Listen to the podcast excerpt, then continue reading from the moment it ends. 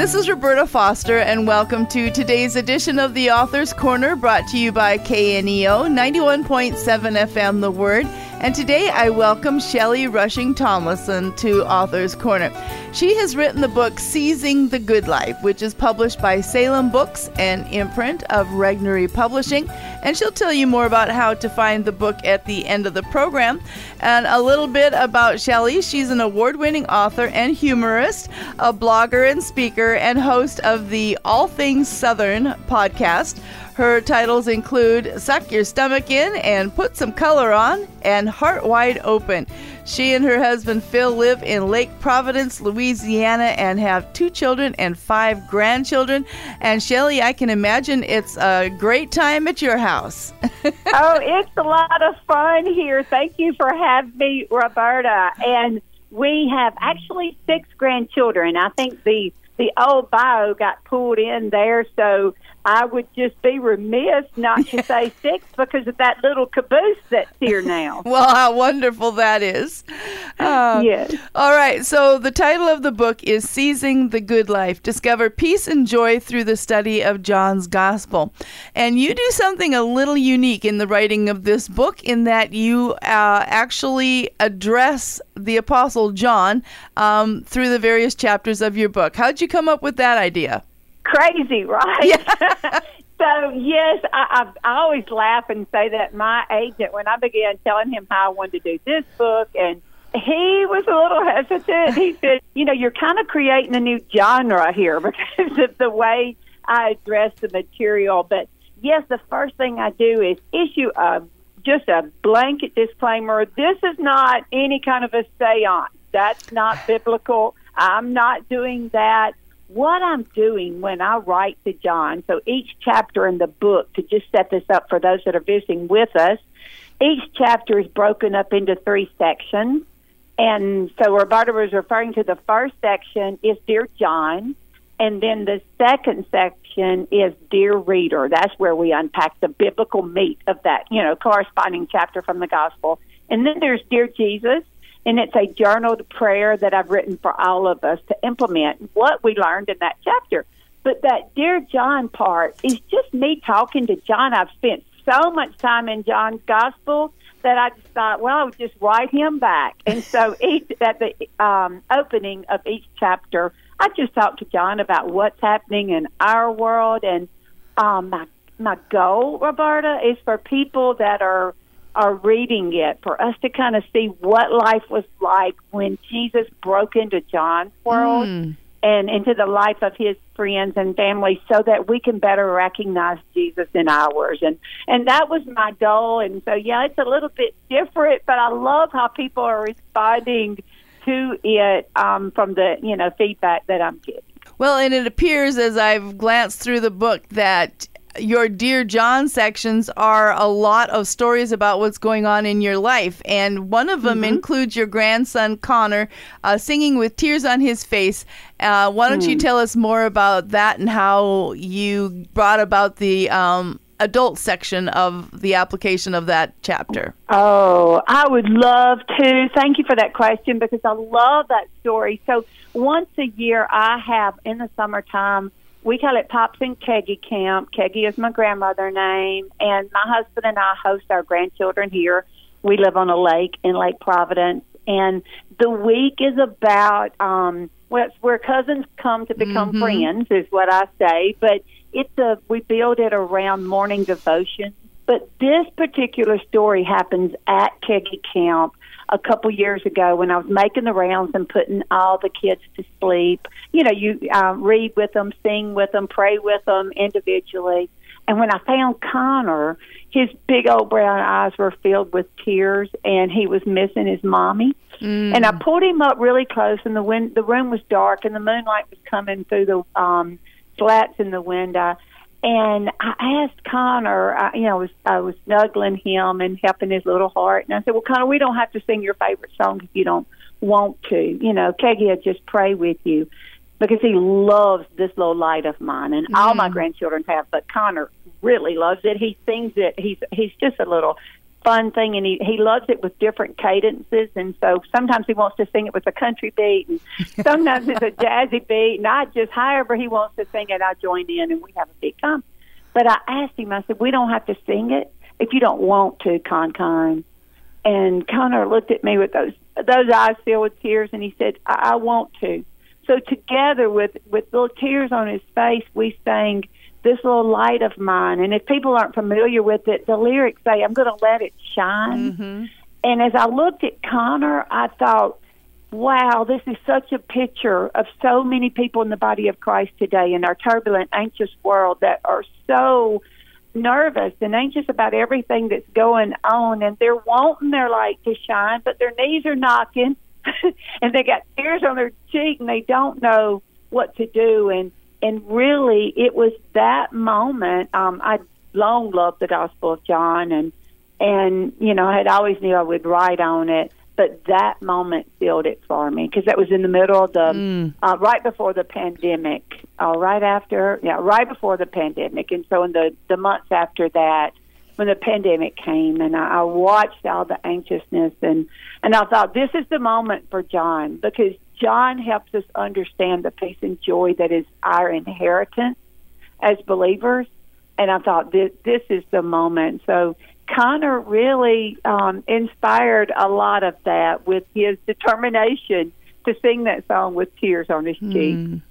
Well, we certainly have a lot more to talk about with Shellie Rushing Tomlinson, the author of Seizing the Good Life. It's published by Salem Books and imprint of Regnery Publishing. And you're listening to Author's Corner on 91.7. And by the way, if you miss any part of today's interview or would like to just hear it again, you can find it wherever you get your podcasts. So, Shellie, I'm turning to chapter seven of your book, and it's called Own Your Ever Thirsty Soul. Uh, and in here, you mentioned that you've been having interactions with hopeless and anxious people on a scale you've never known before. Mm-hmm. And um, you mentioned the pandemic, and certainly that's part of it. Uh, but I don't know that there's a lot more peace in the world today, even though we've kind of passed by that period of mm-hmm. time. Um, mm-hmm. So tell us about this chapter and what you mean by own your ever thirsty soul. Oh my gosh, I just, I'm going to try not to suck all the oxygen out of the room with this response because, I mean, you just hit on something that is a soapbox of mine. And, and that is that our greatest strength is realizing that Jesus is our greatest need. You know, that position ourselves that way day in and day out that, you know, I not only needed you, Jesus, for my salvation when I came to faith, I need you right now. I mm-hmm. need you every moment of every day. I, I need you to parent well. I need you to grandparent well. I need you at my job. Uh, you know, I need you with everything mm-hmm. that is mm-hmm. in me. And the seventh chapter of this book, I use an illustration of my grandchildren that um, they have a stuffy and that's a little stuffed animal that you know they all would go through the seasons when they were little kids, little bitty, of having the stuffy to put them to sleep. And and when I began telling the story, it, it was because the youngest one, the caboose, uh, Kennedy, had lost her stuffy, and it was nap time. And so the house is in total disarray. We're all we had eaten all together after church one Sunday, and so everyone's looking for Kenny's stuffy because there's going to be no rest without it. and we finally find it, and I, I have a picture of her sitting on my hip, grinning, you know, like choking the little stuffed giraffe to death. And and so I tell everybody that you know we we know it's precious to us, but we know there's coming a day when Kenny Stuffy is not going to be enough, you know, for what's going to come into her life. Mm-hmm. And I liken that to how you and I, as believers, can use the things of God as stuff instead of going to God for relationship. Mm-hmm. By that I mean our church services, even our devotional, you know, the things that um, you know that we can read and then put our Bible in the back seat or you know wherever and leave church and and just forge ahead and try to do as well as we can to the next Sunday or, you know, maybe to the next Bible study or the mm-hmm. next devotion. And so we can use the things of God. I call them Jesus stuffy. Mm. But but they're not enough. I, I'm not saying don't do them. Oh my gosh, I'm a big proponent of living in God's Word Mhm. and, you know, having the body of Christ around us. I'm saying yes to all those things, but I'm also saying that this is not where your hope and your peace and your joy are found. Those things can be used as stuffies. What we all need is to go directly to Jesus Mm. and own the fact that we leak, that we can fill up Sunday morning and be dry Monday evening. Mhm. And you know, so we go back to Jesus himself and and this is where we nourish ourselves in his word and in prayer. And don't let the things of God become a substitute for that Mhm. relationship with God. Well, believe it or not, I'm still in chapter seven, and I found this by just flipping through pages. So I'm going to trust that it's something that uh, our listeners need to hear. Um, you write that he, being Jesus, could fulfill all their hopes and dreams if they would only come to him and believe. In this Right. poignant moment, Jesus was offering his listeners the same invitation he's extending to you and me. Come to me believing I am all you need, and I will be your supply of overflowing joy. Isn't it the truth? You know, in that where you were reading is where Jesus in the seventh chapter of John, he stands up in the temple and he says, you know, I am the living water. hmm And you have to know the background, or it's so encouraging to know the background of what led up to that moment because Jesus says that at the end of a festival that is all about the Jews' hope of a Messiah that's going to come and pour out living water on them. They've spent seven to eight days just feasting and fellowshipping. I call it um, Mardi Gras without the debauchery because I'm a Louisiana girl.